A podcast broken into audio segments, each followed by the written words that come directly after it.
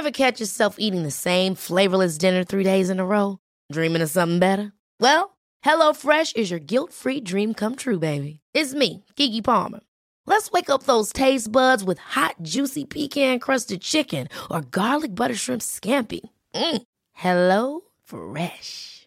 Stop dreaming of all the delicious possibilities and dig in at HelloFresh.com. Let's get this dinner party started. Millions of people have lost weight with personalized plans from Noom, like Evan, who can't stand salads and still lost 50 pounds. Salads generally for most people are the easy button, right? For me, that wasn't an option. I never really was a salad guy. That's just not who I am. But Noom worked for me. Get your personalized plan today at Noom.com. Real Noom user compensated to provide their story. In 4 weeks, the typical Noom user can expect to lose 1 to 2 pounds per week. Individual results may vary. As you know, this podcast is supported primarily by you, the listeners. And every month, we trot out the names of those who are worthy of honor and praise due to their joining of the serried ranks of those who have supported this podcast in its ongoing quest to exist. Donors this month consist entirely of Gregory, who shall be known henceforward as Laird Gregory, the Muggy. Patrons include Jacob, who shall be known henceforward as Scartbell Jacob Fitzmanager. Thank you, Jacob, for your contribution to the cause. Jan Frederick shall be known as Grand Duke Jan Frederick, the dry thunderstorm of Yastarina. Good on you, Jan Frederick. Admiral Brittany, the somewhat alarming pirate queen of Sweetwater Draw, has upped her donation, and shall henceforward be known as Admiral Brittany, the somewhat alarming pirate queen of Sweetwater Draw, and the boatswain of the Royal Whaleboat. Thank you to all of our donors and patrons. You keep the lights on and help me pay my bills every month, and I'm not being facetious about that.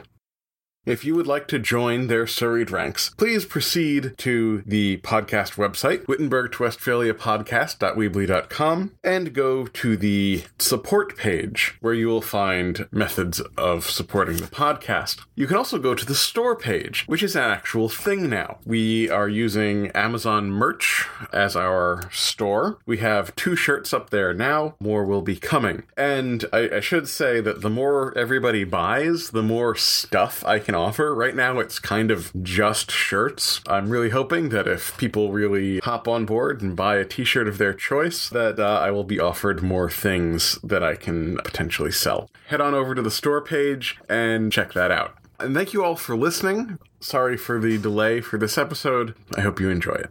So let's get to it.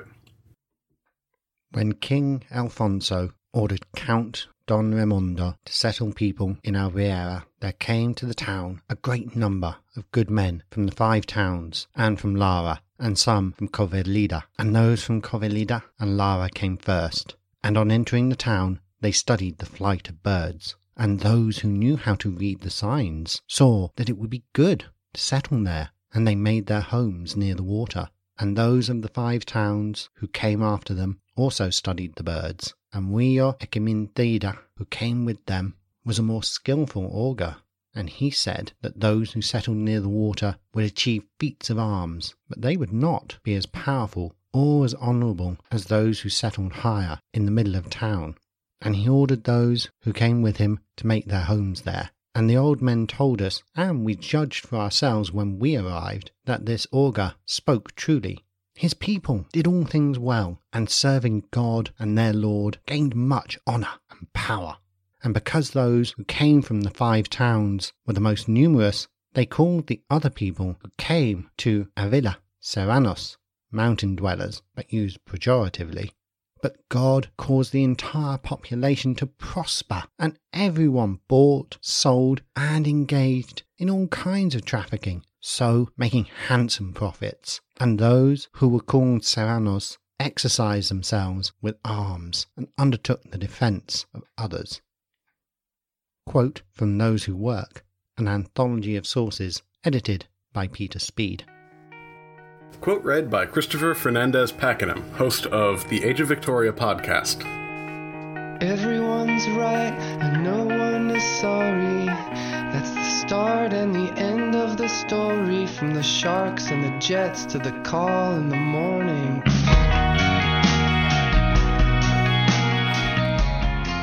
Greetings, my name is Benjamin Jacobs, and this is episode 56, The Class System Part 3, The Commoners Part 2, Urban Commoners Part 4, The Urban Class System.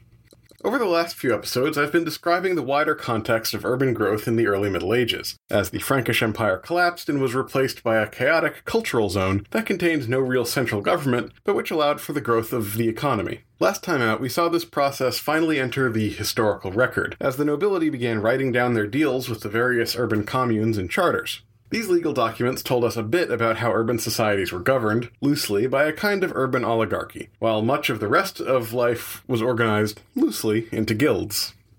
Today I'm going to elaborate on this picture by describing the different social classes within the city, and a little bit of the conditions that all citizens in the city confronted together.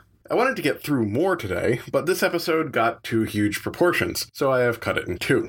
The good news is that both halves are basically written, so the next episode should come out fairly soon. Before we get to that, however, we need to get back to one of the topics I discussed way back at the beginning of these episodes on medieval society, the Weberian socioeconomic pyramid. Way back in those days, when the world was young and the air hummed with purpose, I talked about how modern conceptions of social hierarchy don't really apply in the Middle Ages. Max Weber's extremely influential conception of social status as a product of wealth on the one hand and social status on the other hand was not something that they were familiar with in the Middle Ages, and so I have assiduously avoided it in these discussions of the Middle Ages. I did hint, however, that within the medieval social class system, this modern concept might be used to express real differences in groupings where there wasn't a good, simple explanation that was of the time. Today we're going to indulge in a little bit of this Weberian sociology as we describe the urban commoner class. I don't want to dwell on this because the entire concept is anachronistic. People in the Middle Ages didn't think of things this way, but it will help us in our understanding of living conditions because, even in the Middle Ages, having a lot of money and power would change the way you lived. Even though people in the Middle Ages didn't think in those terms necessarily, for our purposes, understanding things in terms of an upper class, a middle class, and a lower class will help us sort of organize our discussion as we move through. Just so long as we understand that this is a pedagogical tool and not something necessarily real. Okay? Good. At the top of this system, we sort of have the urban elites. In Germany, they were called burghers. In France, the bourgeoisie. We might call them the city fathers and their families. As we discussed last time out, this group of super wealthy families came to dominate the political life of most medieval cities early on as a kind of closed oligarchy consisting of the wealthiest families in the city. According to Henri Pirenne, one of the leading lights of the received narrative, these people were people whose ancestors had been itinerant merchants, who had then settled down during the foundation of the settlement in question and became leading families, the settlement happening at the behest of the local nobility. I have already indicated that I disagree with this view, but let me explain why in detail now. While itinerant merchants did exist in the early Middle Ages, most of the evidence we have of them are of people who were almost beggars, vagabonds sleeping in the open and subject alternatively to pity and contempt. McCormick spent a little time discussing one of these figures. I'm going to summarize here what he said. He didn't give the original quote, and I haven't been able to track it down the original source, but the concept is illustrative. There is a figure who is a kind of a merchant who had identified a small price difference in salt between two cities that were 100-ish miles apart. The merchant had a donkey and a developmentally disabled slave that someone had abandoned by the side of the road. The merchant spent his entire life walking back and forth between these two cities, hauling salt, loading up the donkey and the slave boy with the salt, and the tiny difference in price between these two cities constituted his entire profit, from which he fed himself, the donkey, and the slave. For the elucidation of everybody, of course, the slave eventually escaped, was miraculously cured by a saint's shrine, and then came back and converted the master to the true religion, which gives you some idea of the source, but the larger picture of itinerant merchants living this way rings pretty true. By contrast, we have another class of trader, also discussed by McCormick, who sort of maybe ring more true as the origins of the merchant class and the bourgeoisie class that we become more familiar with later in the Middle Ages. In this case, again, I haven't had the chance to track down the original source, but I am going to present the full quote from McCormick because I think it's illustrative of what's going on here. Quote, Late in 851, the ruler of Frankish Italy convoked his annual assembly at Pavia. A group of merchants had traveled from Cremona to appear before the young Emperor Louis II and lodge a serious complaint against their bishop. Lord Benedict, they protested, was perpetrating illegal acts against them. Every time they moored their ships in the town port, his representatives demanded 3 payments. According to the merchants in Cremona, the landing fees, mooring charges, and free lunches were entirely illegal, since neither they nor their parents had ever paid them. A hearing held in the palace yielded no resolution, and Louis appointed an advisor to investigate the matter at Cremona. As it turned out, the Cremona boatmen had a point, but it was a pretty narrow one. If, in fact, they or their fathers had not paid the ship fees, it was because in the old days, they didn't own ships. The bishop's position was quite clear. By a privilege that went back to Charlemagne, he collected fees every time any and all merchants put in at the town port. The bishop sustained his case with numerous witnesses, whose testimony is in the plea records. The archpriest Odalpert spoke first, having sworn on his priesthood, quote, "I can remember, before the times of Lord Charles and King Pepin, that these men who have sued his holy church over this port never owned their own ships, nor did their families, nor did they ever bring salt from Comacchio to sell in this port, except in modern times under Bishop Panochard." The priest Leonard spoke similarly. The priest Gudapert, having sworn on his priesthood and having been interrogated, said, "I know as far back as the times of Lord Charles and King Pepin that these people never owned their own ships and brought salt from Comacchio to trade, except if they brought salt and other goods in common with the people from Comacchio aboard a ship from Comacchio, and paid in common the landing and mooring fees to the king and the Church of Cremona, according to this pact." Over and over, churchmen, laymen, and port officials repeated the same story. These men had never owned ships in the old days of Charlemagne and his son Pippin. If any of them or their fathers had traded, it was aboard vessels out of Comacchio, which had in fact paid the customary dues.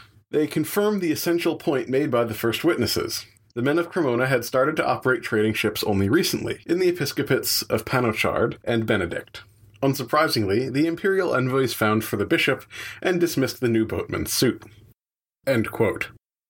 There's a bunch of things that we could possibly discuss here, but I'd like to disregard the very interesting legal arguments that we could be talking about and focus in on who these merchants were and how they became merchants. I think the testimony of the priest who said that if their families had traded in the past, it was as people who were shipping out on ships from Comacchio and taking their goods with them in common. Now, this isn't a point that McCormick makes, but personally, one of the versions of the development of this merchant class that I find most particularly convincing is that the merchants being a couple leading families who got together their assets and found a way to transport it and may have taken on goods from their neighbors since they were shipping things anyway, and ended up doing pretty well in these sort of semi-collective group arrangements. And then ultimately, because they were doing well, they reinforced their leadership within the community. And then having leadership in the community gave them more opportunities for getting more wealth, which created a self-reinforcing cycle.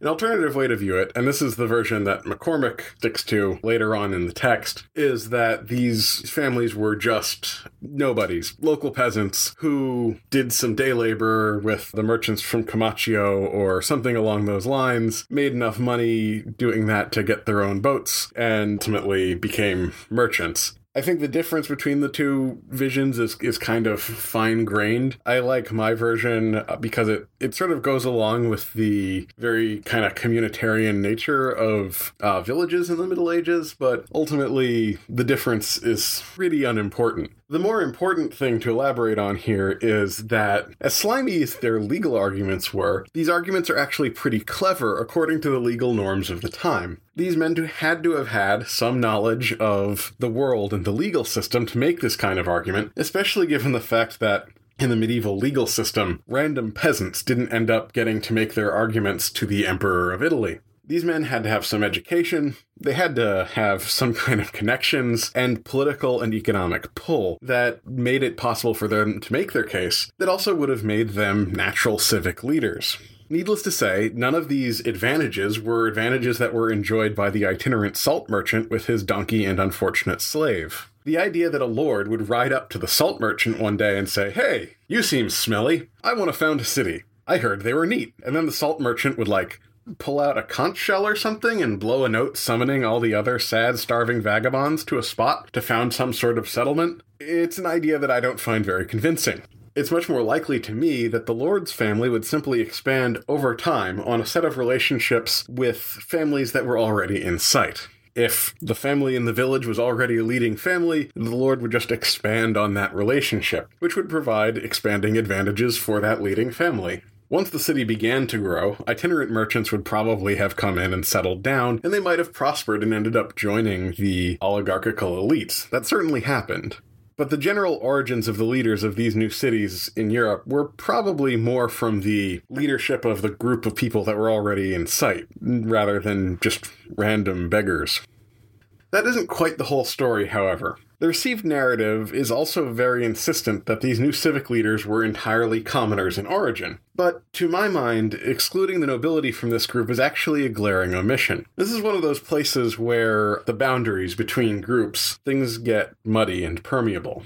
Now, you might forgive me for excluding the nobility, given the title of this episode, since we're supposed to be focusing on commoners, but we actually already know that the exclusion of the nobility from the upper crusts of the cities is untrue. As I've said before many times, in Italy, the senatorial and equestrian classes largely remained in place in the cities, and as the cities were clearly the happening places with the upper classes that were already in sight, when the Goths and the Lombards and the Franks came in, they ultimately joined them in these cities and ultimately settled there. These families owned land in the countryside, but they lived in the city and were very explicitly the main ruling classes of these cities in the early Middle Ages. They were also explicitly noble. As we've mentioned a couple times before, the economic and humanitarian churn of the early Middle Ages probably meant that this noble class mixed with the rising class of merchants over time. This is something we'll talk about more later, but that's almost certainly what happened. The nobility were a major part of the cities in Italy.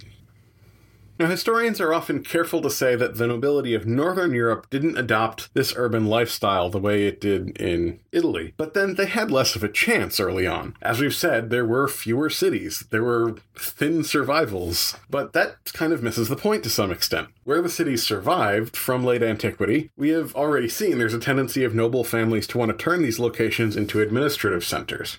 As the cities became more independent of the nobility over the course of the Middle Ages, and as they sprouted up in more and more places, the attraction of these places probably grew. This might seem a little counterintuitive, but if the cities were not the strict possession of any one noble family, they would represent a good neutral ground for families from an area to meet, negotiate, and make use of urban amenities. And to be clear, those amenities included access to trade routes, credit, and political power over the city's hinterland. These were all very strong attractions, and fairly early in the Middle Ages, we have records of noble families maintaining households in cities. This only grew more common over time, and again, there is this wall between 1000 and 1100 where we don't have much written social historical evidence before that time, so just because we hit that horizon doesn't mean that people weren't doing that before. There's a certain argument from silence there that I recognize, but I think it's fair to say that noble families who lived in the area of a city probably interacted with the city on a social level. Now, once the nobles began living in the cities, it wasn't long before they began marrying into the wealthy merchant families of the area. This is sometimes presented in later centuries as a feckless nobility, exchanging a title for the cash of the merchant class in a system of semi-shameful marriage alliances, but I tend to see that as kind of a judgment that represents cultural choices from a later period. In the early Middle Ages, the nobility lacked a really rigid class ideology. People moved in and out of the nobility all the time based on their military prowess and their political power. When you mix wealth and powerful young men and women from the newly powerful landed nobility in the same circle with young men and women of the newly wealthy and powerful merchant families in the early medieval cities, in my mind, nature will find a way. No, I'm simply saying that life finds a way. At least that's how I see it. Over time, walls came up socially between the merchant classes and the noble classes. As the nobility gained more of a firm ideology, it became harder and harder to cross that line. And to be clear, these walls came up because the vast majority of the nobility in Northern Europe remained on the land, and that's where their culture formed and where it calcified, even as more and more began to keep urban residences. The marriages continued, but over time they became shameful. In any case, the rulers of the urban communes were thus a wealthy group of merchant families. Many of them probably had noble blood and political ties of some kind, and their families had a long tradition of serving leadership roles in their community, despite some people from the outside moving into the group. And, just to close, we can add in the more prominent members of the clergy to this group as well. So, the upper classes of the city, in our sort of more Weberian conception, would certainly have included the bishop and abbots and people like that. This group, this upper class within the urban areas, would have been the most comfortable group in terms of living standards. They usually owned multiple buildings in the city, and in their primary residence they would have lived with a large number of servants. That's a pretty good wrap-up of the upper class. Let's move on to the middle class. In these communes, the middle class, as we would conceive of it today, traditionally are asserted to have been the artisans.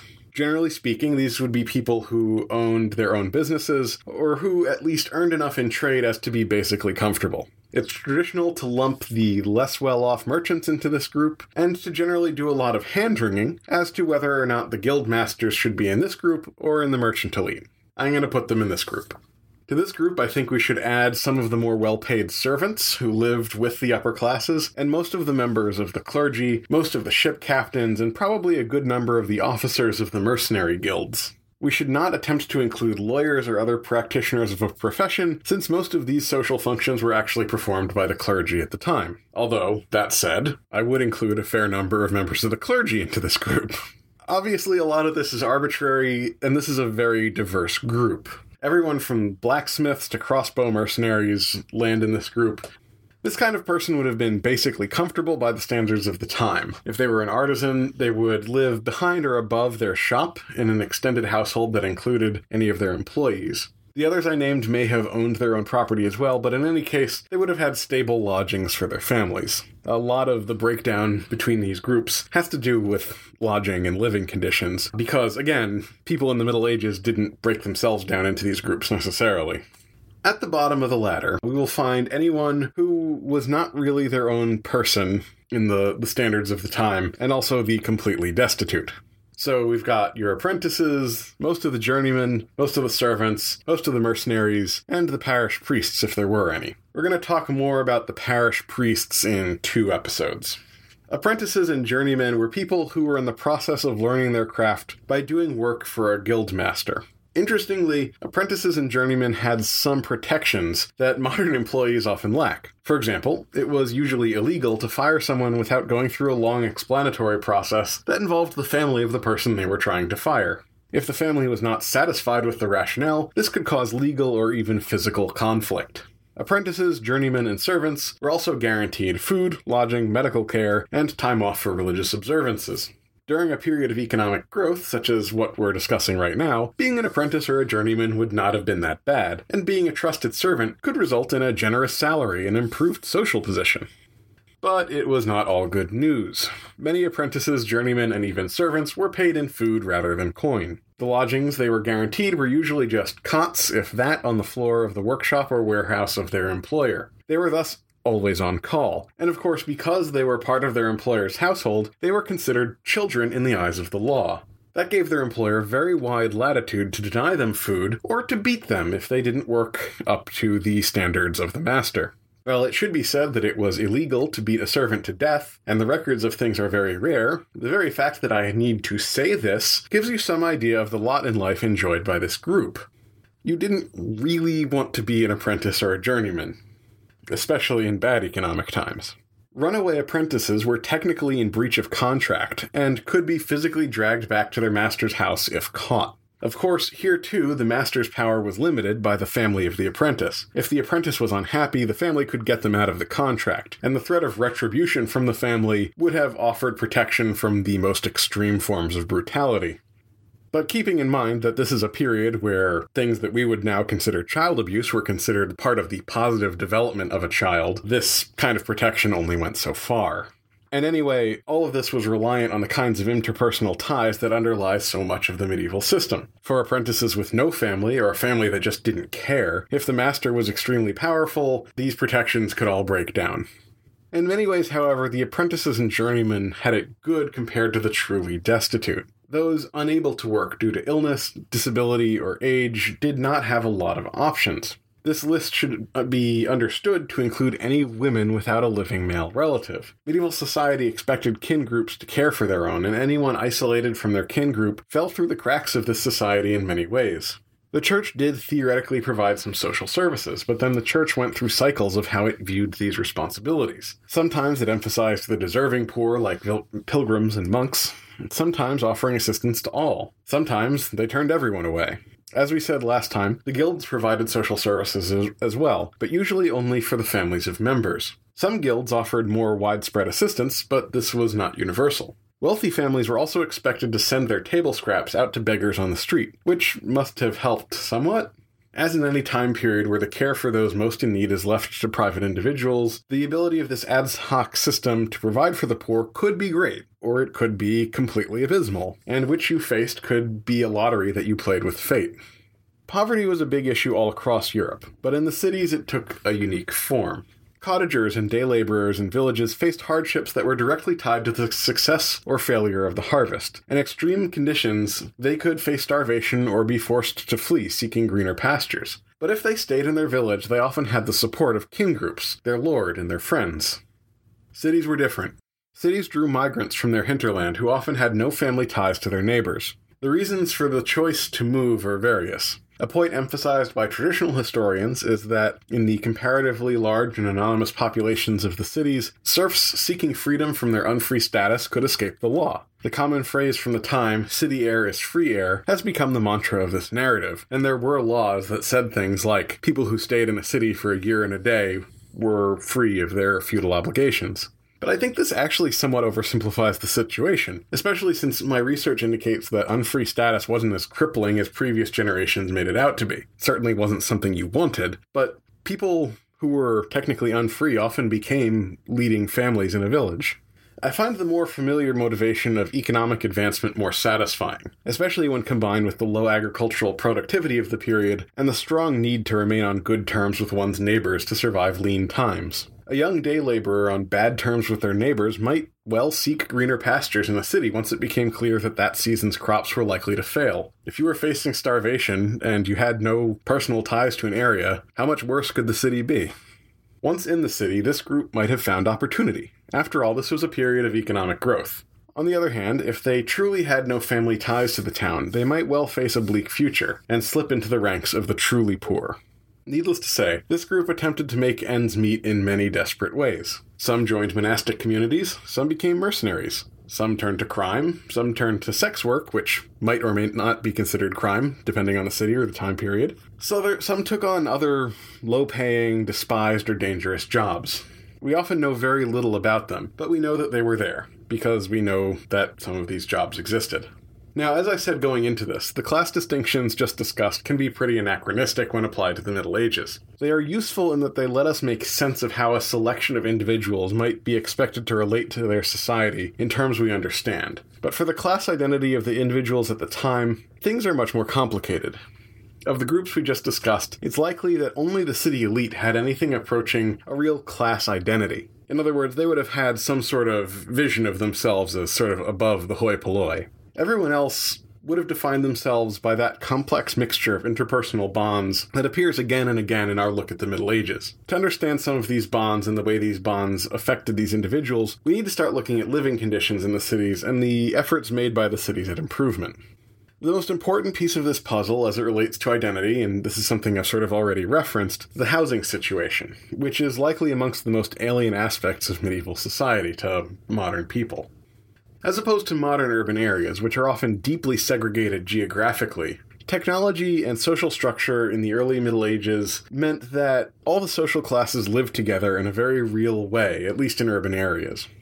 Without public transportation, telecommunications, or automobiles, the economic incentives I mentioned in the urban theory episodes pretty much required residents to cluster together very, very close to the middle of the settlement. This issue was often exacerbated by the presence of a city wall, which gave a pretty good, very visible, visceral symbol of where it was a good idea to live and where it wasn't. The result was eventually a large amount of crowding, but this didn't happen all at once. Archaeology indicates that the first houses were the same kind of peasant houses being built out in the countryside. Whether or not you agree with my thesis that cities evolved from villages in northern Europe, peasants migrating to the city would certainly have built all new houses along familiar patterns. Whatever was there before, people coming in would just build a house, and a house meant whatever they were used to as a house. As the town grew, the spaces between the houses were built out, and the back lots were sold off, eventually having houses of their own. Eventually, if a family needed more space, they would be forced to simply add floors onto their existing houses. Because the houses were intended as single-story structures, adding floors put strain on the structure it was not designed for. But this was often at least temporarily offset by the fact that the houses were so closely packed in that they could lean on each other for support. They couldn't topple over. Unfortunately, this did not prevent collapses entirely, and when they did occur, the best-case scenario was that the building would pancake down into the basement, killing most of the occupants. In the worst-case scenario, the collapse of the house would lead others to collapse as well, possibly leading to an outbreak of fire and a city-wide crisis. Podcast footnote. From a theory perspective, it's interesting to note that the archaeology and written records attesting to this process strike an extremely familiar note for anyone who studied growth patterns in the favela cities of the modern developing world. They're also often called slum cities and things like that. These so-called slums are large areas of informal construction built around a growing city center, generally without the actual permission of the city, the state, or even the landowner. While there is a wide variation of material conditions in these places, depending on their age, informal, high-density construction is very much the norm, and unless there is assistance from an activist group or a part of the local government, the construction is usually not up to any kind of building code, and there are usually no amenities. The buildings are generally erected by families over time as need, opportunity, and building materials allow. If the favela is allowed to exist for more than a decade or so, you often see families add on to the buildings in increasingly interesting, eccentric, or frankly alarming ways. A picture that stuck with me from school was two houses built by one family. The parents built a nice little house at the street level, but wanted a new house for their adult children. So they built an I-beam frame around their house, poured a concrete pad above their house, and built a second single-family house above the first one.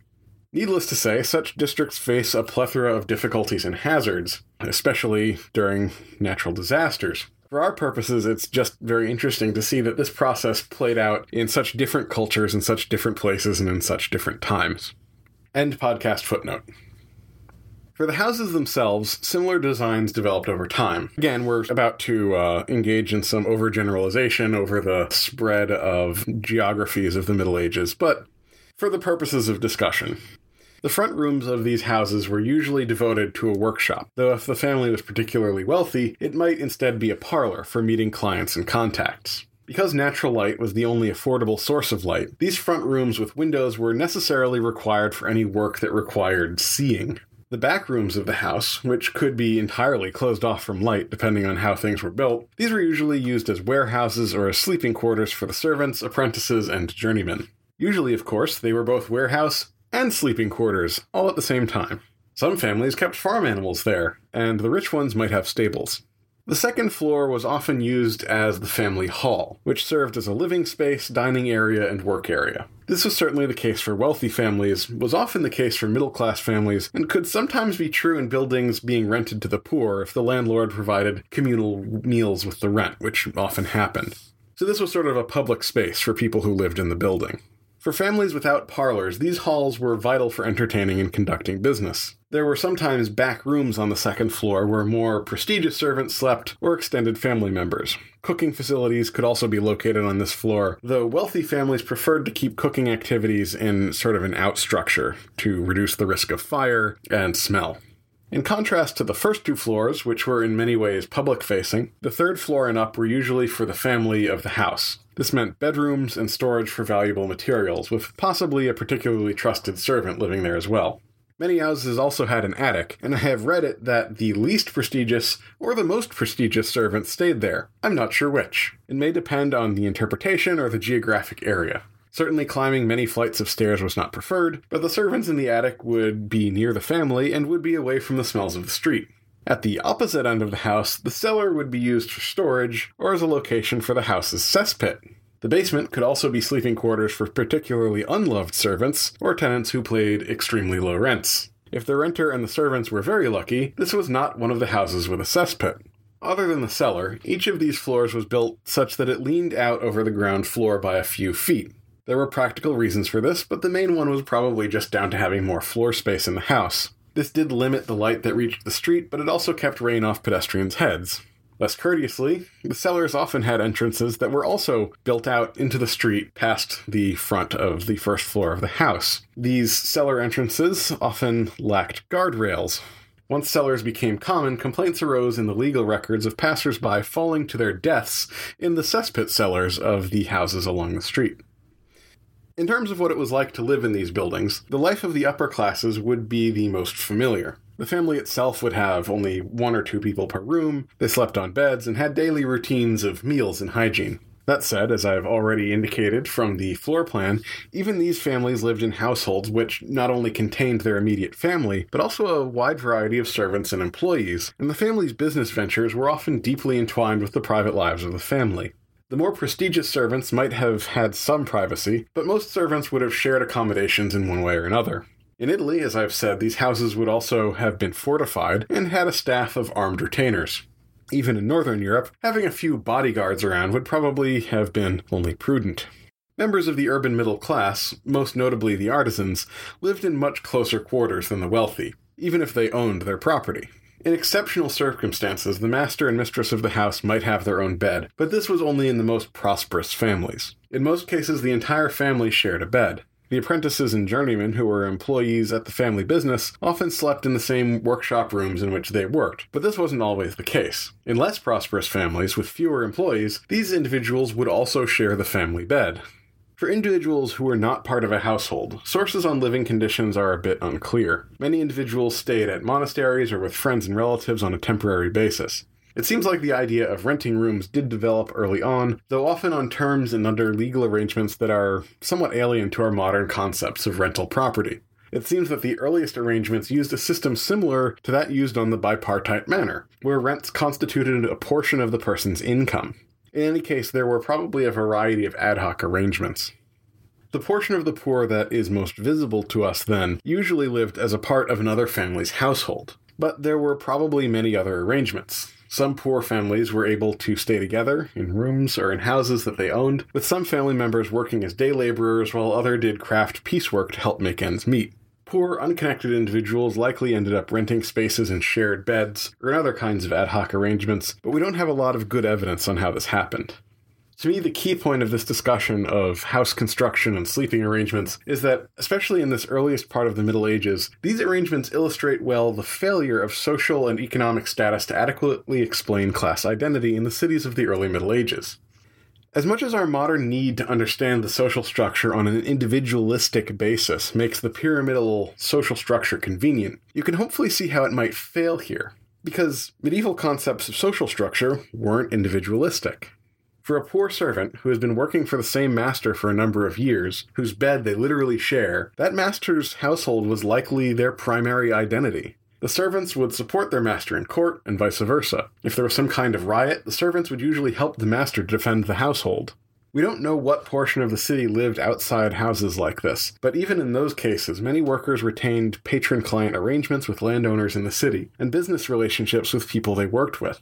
Of course, everyone has family or friends of some kind, so even the majority of the poorest members of the city had some kind of social bond that connected them to a larger group. In other words, most urban residents remained part of a highly coherent urban community in which the different classes were deeply integrated into family units, and these family units were bonded by friendships, guild memberships, political alliances, business relationships, marriage ties, and patronage networks. It's only on the very top end of the social hierarchy where the wealthy were able to buy space for themselves, and at the very lowest end where the truly destitute struggled to find a place in this urban order. It's only at these extreme ends of the social structure where the identity of individuals involved would not be bonded by strong family and community ties. It was this interrelated network of identity groupings that made the early medieval cities socially coherent and, to the extent that it did, allowed the government of the medieval city to function.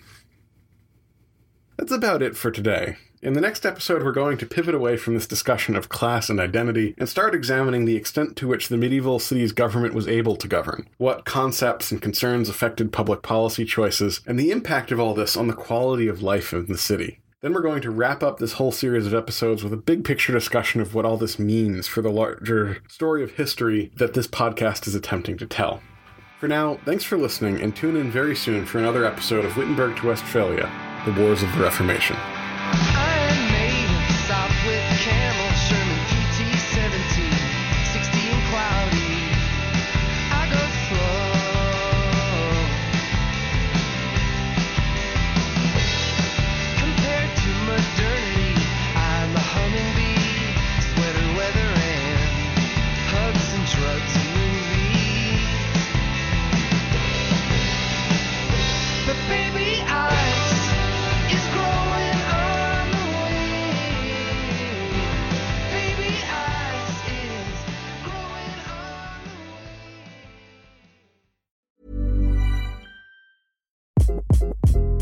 Hi, this is Craig Robinson from Ways to Win, and support for this podcast comes from Invesco QQQ. The future isn't scary, not realizing its potential, however, could be. Just like on the recruiting trail, I've seen potential come in many forms as a coach. Learn more at Invesco.com/QQQ. Let's rethink possibility. Invesco Distributors, Inc. Hold up. What was that? Boring. No flavor. That was as bad as those leftovers you ate all week. Kiki Palmer here. And it's time to say hello to something fresh and guilt-free. HelloFresh. Jazz up dinner with pecan-crusted chicken or garlic butter shrimp scampi. Now that's music to my mouth. HelloFresh. Let's get this dinner party started. Discover all the delicious possibilities at HelloFresh.com.